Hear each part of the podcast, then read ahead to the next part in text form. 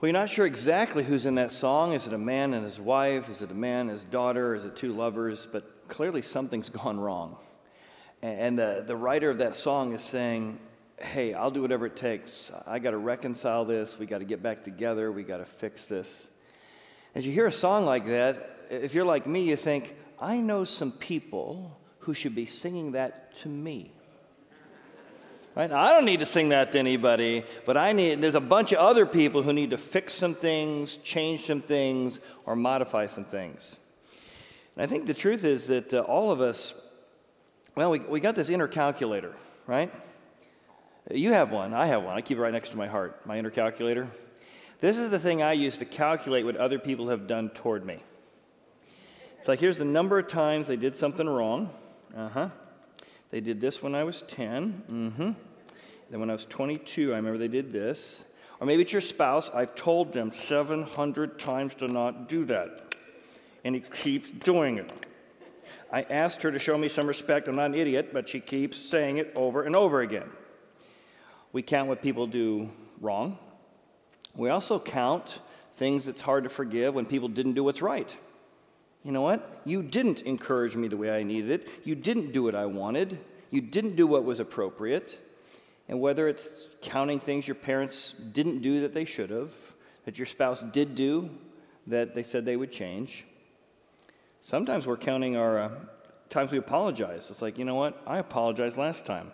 I apologized on June 12th, and I apologize on May 14th. I apologize all the time. It's your turn to go first. It's your turn to reconcile, and I'm not going to move.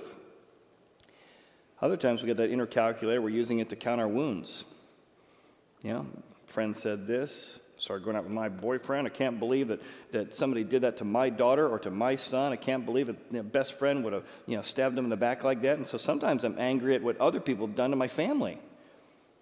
I can count my wounds and count my scars with this inner calculator. I think one of the biggest challenges to forgiveness is that we all have an inner calculator. And it's not calculating all bad. A lot of the stuff it tells us is true. We know it happened, we know when it happened, we know how it happened.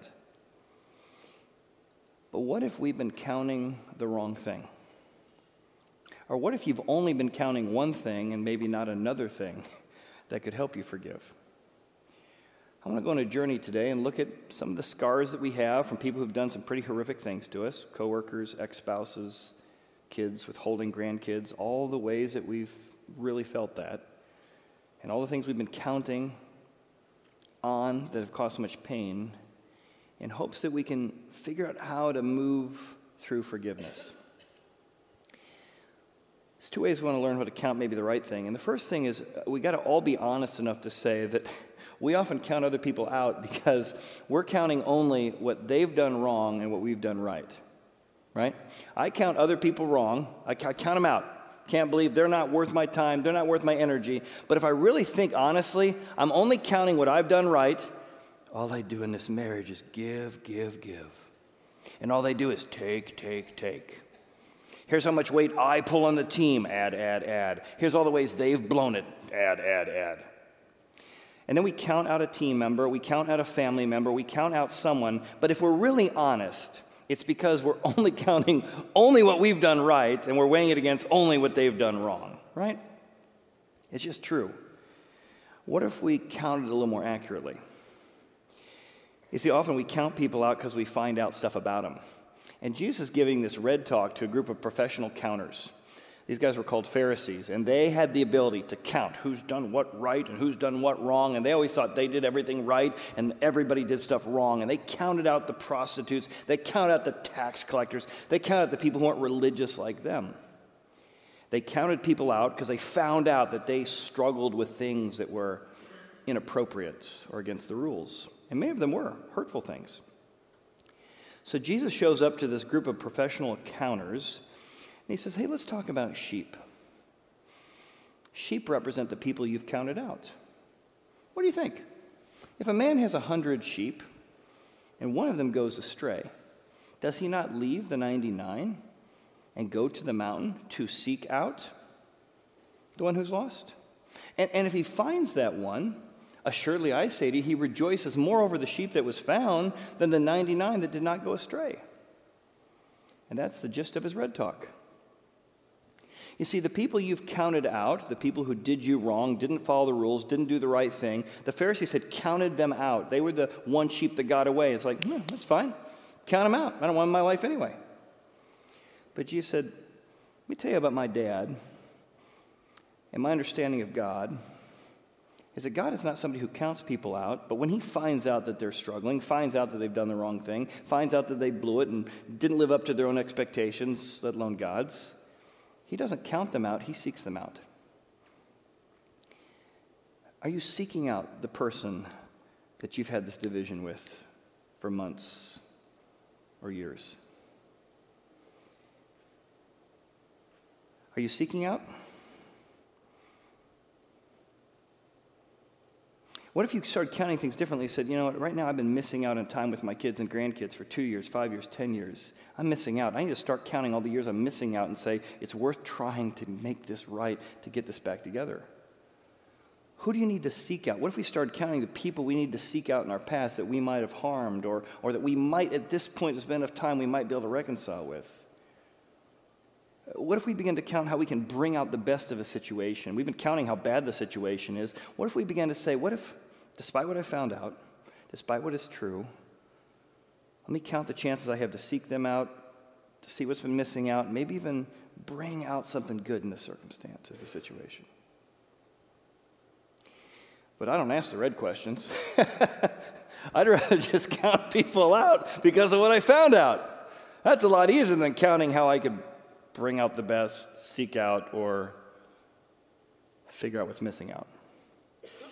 And that's because my inner calculator tells me that I'm calculating this so accurately. But the truth is, the reason I count people out is because I filtered out some portion, right? I filtered out some portion. I filtered out what I've done wrong, and I filtered out what they might have done right. The math is already in my favor because of the way I've been counting. Well, just as Jesus finishes telling this red talk to a group of professional counters, one of his disciples, Peter, shows up and is like, Hey, I got a question for you. So, people that they've counted out, we should forgive. But okay, let's be honest. Lord, how often, how often when my brother, I've been counting my brother, we're talking about him right now, not me, talking about him. When my brother sins, does something wrong against me, how often do I have to forgive them? Seven times? That seems pretty gracious. That seems like you're going above and beyond the call of duty. Seven times. But do you see already in his phrase, he's filtered out some things? Not how many times do I need to seek out, not how many times do I need to own my stuff. He immediately is still focused on what somebody did to him. When my brother sins, when he does it again, when I count that thing again, how often do I have to deal with this or put up with this or keep going with this? I think forgiveness starts with us being honest enough to say, you know, my inner calculator has given me some truth, but I have filtered out a lot of facts by only counting what I've done right and only counting what they've done wrong. There was a study done back in the 50s. It's called the cocktail effect. And you can see this in yourself. You go to a party, you go to a cocktail, and there's so much noise all around you that you can't focus on all the conversations. So, again, at one point you're talking to your spouse, and they begin talking, and you overhear your name mentioned across the hall. So, you're still looking at your spouse, but you ain't listening to your spouse. Your eyes are here, but your ears have to tune out what's close by in order to focus in on what's happening across the room. A juicy piece of gossip, maybe, right? So you're filtering out the room. And so what they found is that just the way our ears work, you can't take it all in at once. So your brain makes decisions on what it's going to filter out and what it's going to zoom in on. Well, there's a natural tendency in the human heart when you've been hurt, and we've all been hurt to immediately tune out anything that person's ever done right, anything they ever tried to do what's right, because it further justifies how angry and bitter you are. And if you're like me, I have a tendency then to filter out anything bad I've done. Oh, I did something, but it was real small. So you feel a little more self righteous and a little more justified in your anger. It's really hard not to filter out and trying to own your own junk. It's really hard. I remember many, many years ago, I had a good friend of mine, and we've been friends for about a decade. And through a weird, difficult circumstance, he had offered to, to let me borrow something. And the long story, real short, is it did not go well. At least 50% of it was miscommunication. His expectations were A, B, and C, and what he thought would happen was, you know, A, B, and C, and I had thought he had said D, E, and F, and the, the expectations were D, E, and F. So by the time he got it back, it was not what he expected. And a combination, I don't take care of things real well anyway, so part of it was my fault. I just did not live up to maybe a normal person's expectations, let alone somebody with high expectations in this issue. And so he called me, confronted me on it, and I immediately went, Oh man, I, I did not understand that was the case. I'm really sorry for the miscommunication. And yeah, I, I did not live up to, to what should have been happening here. So I'm trying to own my own thing. I wrote him a letter just to apologize and, and even put a check in for whatever you know, damage may have been caused. I didn't even fully understand what it was, but I, I wanted him to know that our, our relationship was more important than whatever this issue was. He got me back on the phone. He said, There is no way you should ever be a pastor after what you've done. And now I went from trying to do the right thing to trying to own my own stuff to now I'm getting angry.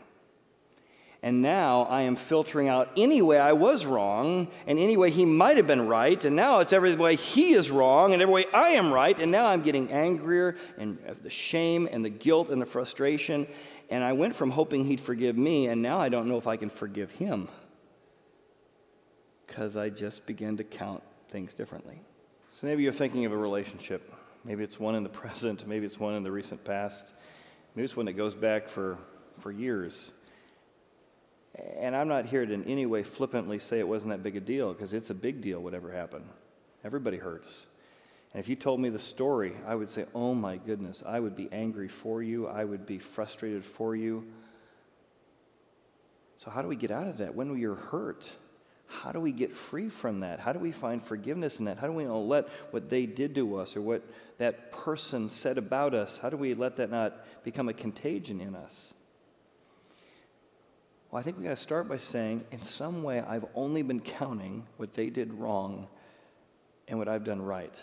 And, and I got to at least be honest that I'm not being objective about this. But then Jesus comes and gives another little red talk that really turns things upside down and helping you move from the hurt you're in to moving toward forgiveness. He says, you got to count something differently.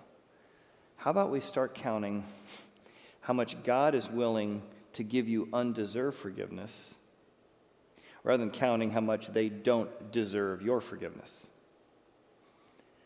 Now, you're still counting, but doesn't this turn the calculator upside down? When you think about that person that maybe came to mind we were sinking, you, like me, have a calculator. You've been calculating how much they don't deserve your forgiveness. Chad better not tell me to forgive them. Anyone else in my life is fine, but not them. They don't deserve my forgiveness. And I agree, they don't. I don't even know the story, but I'm sure you're, you're right. But what if instead of counting how they don't deserve your forgiveness, you start to count on how much God is willing to give you undeserved forgiveness? And you may be kicking the tires in Christianity and not know if you believe in the God of, of the Bible or, or Jesus. that's okay. I want to try and show you that if this message is true, and if what Jesus said is true, it ignites a new type of energy and power in you when you begin to count a God who's willing to forgive me that much. And it's undeserved. Maybe I could give them some of this undeserved surplus I got from God. To do that, number one, we need to stop counting the fact that they don't deserve it, right? Because right now we're in the how little they, whoever your they is, don't deserve your forgiveness. And again, that's what Peter's saying. This is my brother sinned against me. They don't deserve my forgiveness. I even gave it seven times. I'm not giving it eight. Surely, God, you're not telling me to forgive them, that brother who did it seven times already, an eighth time. Come on. They don't deserve it. And Jesus is going to give a little red talk to reply, but he's basically going to say, Well, how long do you want to keep yourself in prison? How long do you want to keep poisoning yourself? There's a legendary bird. It's not real bird, but the Buddha speaks about it and several others. It's a two headed bird with one body. This is the, the bird, the Jiva Jivaka. There it is. I'm sure I pronounced it correct. And this bird one day was flying around, and one of the heads saw this delicious seed. And the one head came and began to eat the delicious seed, and he would not share it with the other head. The head asked nicely, but he refused to share his delicious seed with him. So the other head decided it was time to get back at the first head because of what he had done, because his inability to share and his inability to do the right thing. He had wronged him. So the second head said, I know what I will do. I will go and find some poisonous berries to eat. That'll make his stomach upset. That will make him feel so bad. In fact, it might even poison him. And that's exactly what the second head did. He began to chew on this poisonous berry, knowing that it would make the other bird head feel horrible and maybe even die. Often, the poison of bitterness that we think we're using to hurt our enemy is the thing we end up using to poison ourselves. So, Jesus answers the questions How many times? Seven? I don't tell you, no, no, no, not seven times. But I tell you to forgive 70 times seven. To which, if you're like me, like, great, let me calculate. I'm on with my son, 742. Don't think that's his point. He takes the number that he's been calculating and then multiplies it times 70 and just says, I want you to just keep forgiving because you want to keep yourself free from poison. You want to keep yourself out of prison. Forgive 70 times 7. But Jesus doesn't just pick this number out of the thin air. Jesus picks this number because he's a Jewish rabbi, and this number was very, very famous. If you asked anyone who is a studier of the Torah, who's the most evil man in the Bible? They would say, Lamech. Now, maybe you've heard of Cain. Cain was Adam and Eve's son who killed his brother. He was pretty bad. But Lamech was even worse. And it's the only other time in the Bible that the number 70 times 7, or 70 fold, appears in the Bible. Let me take you back there. Maybe we understand a little bit more what Jesus is saying. You see, Lamech, the first polygamist, also God told him not to do that. So he's got two wives, and Lamech turns to his wives for a little daily speech. He says, Adah and Zilpha or Zillah, hear my voice, wives of Lamech. Listen to my speech. It's a great way to talk to your wife. Listen to my speech. For I have killed a man for wounding me. Someone just wounds me, I kill him. I always double down. I do far worse than they do to me. And here's my motto. Here's my phrase that I use in my life, Lamech says, for how I handle relationships. If Cain, the guy who killed his brother, was avenged seven times, Lamech will be avenged 70 times 7 or 77 fold. So Jesus is saying, I want you to be as forgiving as the most evil person you've ever met. Ugh. Wow. How? How would I do that? That's impossible. That's the challenge. Then he gives another little red talk. He says, Here's how. You need to understand how much God has given you undeserved forgiveness.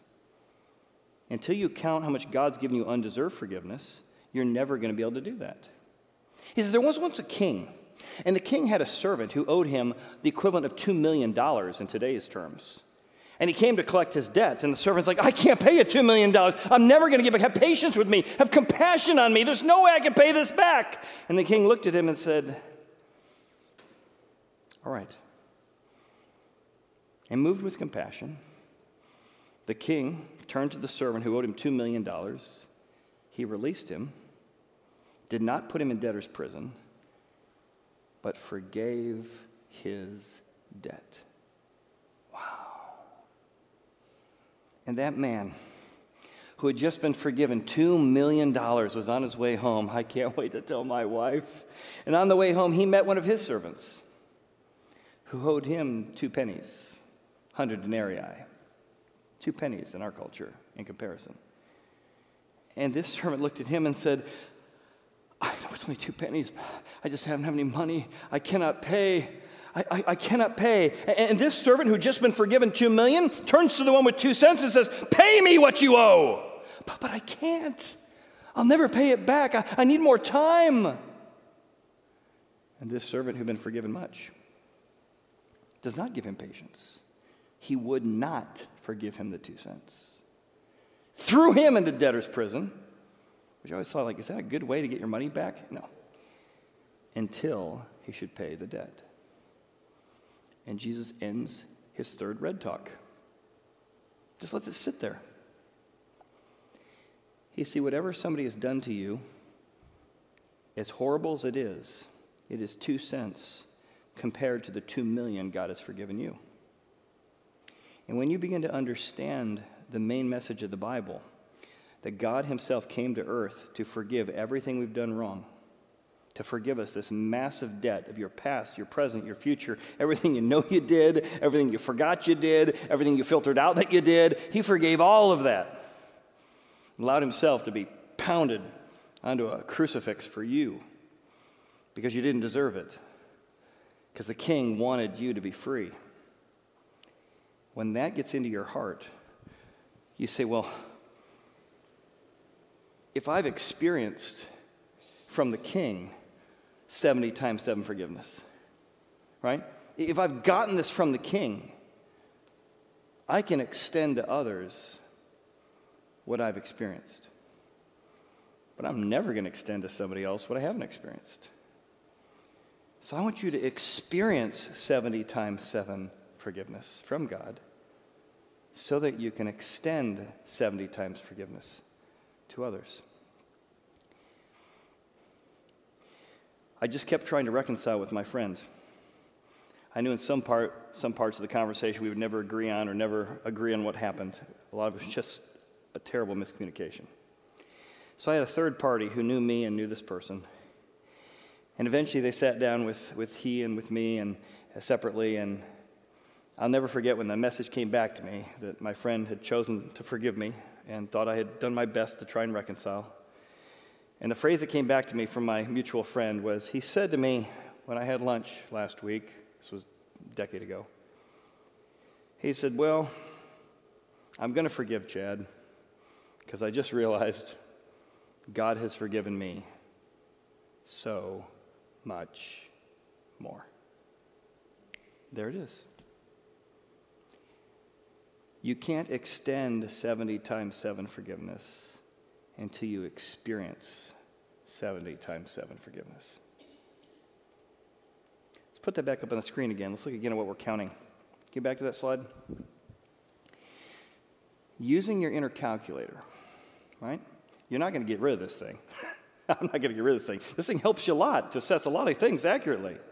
But what if you use your inner calculator to count what God has done for you versus what others have done to you? What if you at least counted both? Count what they did to you, it's true, it's accurate, and count what God has done for you. How might that change the perspective? What are you counting these days? You counting or recounting what happened to you two years ago, five years ago, 10 years ago, 20 years ago? When I first moved here 19 years ago, I had been beaten up and unfairly treated severely. And I just kept telling the story, kept counting it, kept recounting it to other people. My buddy John Kirby came up to me one day after about six months. He's like, Chad, can I talk to you about something? Sure, John. You got to stop telling that story. But just every time I told, I could feel my, my adrenaline go up, my blood would boil a bit, I'd feel more and more justified. But I had to decide to stop counting, stop recounting what they had done, because I wanted to be free. And the secret for me was realizing I'd been forgiven debt in prison by the king so that I could let somebody else out of prison that I thought belonged there, but not more than me. So let me tell you about some friends at Horizon. My friend Kenneth. He was very hostile toward religion and anyone religious. He had counted them all out because religion had counted him out for so long. And because a group of people at our church began to befriend him and talk to him and argue with him and listen to him when he was not particularly nice to them, he found this kind of 70 times 7 forgiveness. And I'd like you to hear the story of he and his wife and how finding the 70 times 7 forgiveness from God and the supernatural forgiveness of debt led them to a perspective on how to forgive others. Let's listen to Jill's story. When I met my husband, Kenneth, we talked about religion a lot, but he wasn't real happy with it and got into a lot of arguments with friends. In his original business, Kenneth's Haircutting, he used to have a plaque on the wall that was a caricature of all the beautiful girls who worked for him. He wasn't in it. His arm was coming down from heaven in this white robe with a pair of shears in it, and across the bottom of the plaque it said, Kenneth, hair god. That's how he felt about himself. Finally, a good friend suggested he take a look at Horizon Church because he thought the connection would be a good one. And Kenneth started on Wednesday nights with men's meetings, and that was fine. And then we started going Sunday mornings, and we never stopped. We never looked back. And a couple of years after that, we decided to get baptized as adults, and um, that happened, and that was a very joyful time in my life. When women would sit in his chair and he would talk about this church and talk about his walk with Christ, while he was cutting their hair, and they were amazed because the man was the best hair cutter I've ever known in my life, and and he he would proselytize from that chair, and he got lots of people from our salon into this church. Clients would say, You're an amazing hair cutter. I just, I love the way you cut my hair. He would respond, Well, it's not me. My talent's on loan from God. Kenneth was diagnosed with pulmonary fibrosis. Um, he had had pneumonia throughout his life from the time he was a little kid. So he always had trouble for as long as I knew him, but the last five years were were worse. He was he was winding down. He cut hair right up until the time he went into the hospital. Um, Saturday night we closed up shop, and Monday morning we, he went into the hospital, and he was there for two weeks and didn't come out. So after a couple of days after he passed, I got on the phone with our investors and said, I know how much I owe you. It's hundreds of thousands of dollars. And without Kenneth, I really don't know how I can pay it back, ever. And my investor said, We know it's over $350,000 and we don't want you to worry about it. We are just going to say that it's paid in full and you don't have to pay it back. I'll send you some paperwork and you'll fill it out and we'll take care of it. Don't worry about it. And remember, I was driving at the time. I hung up my phone and I just immediately said, Thank you, Jesus, for that help because I did not know how I was going to go forward.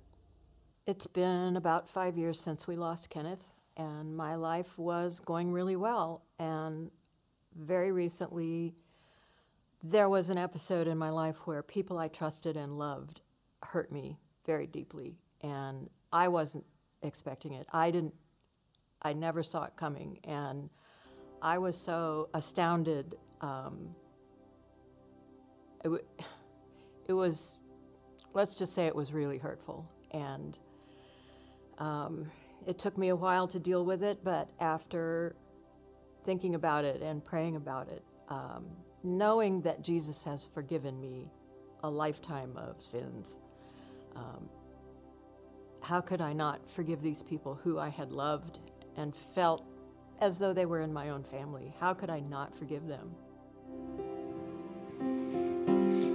Let's pray together.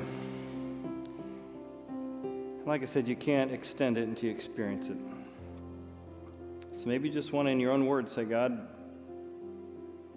I can't pay my debt. I don't even realize how much I owe you. But I accept your forgiveness.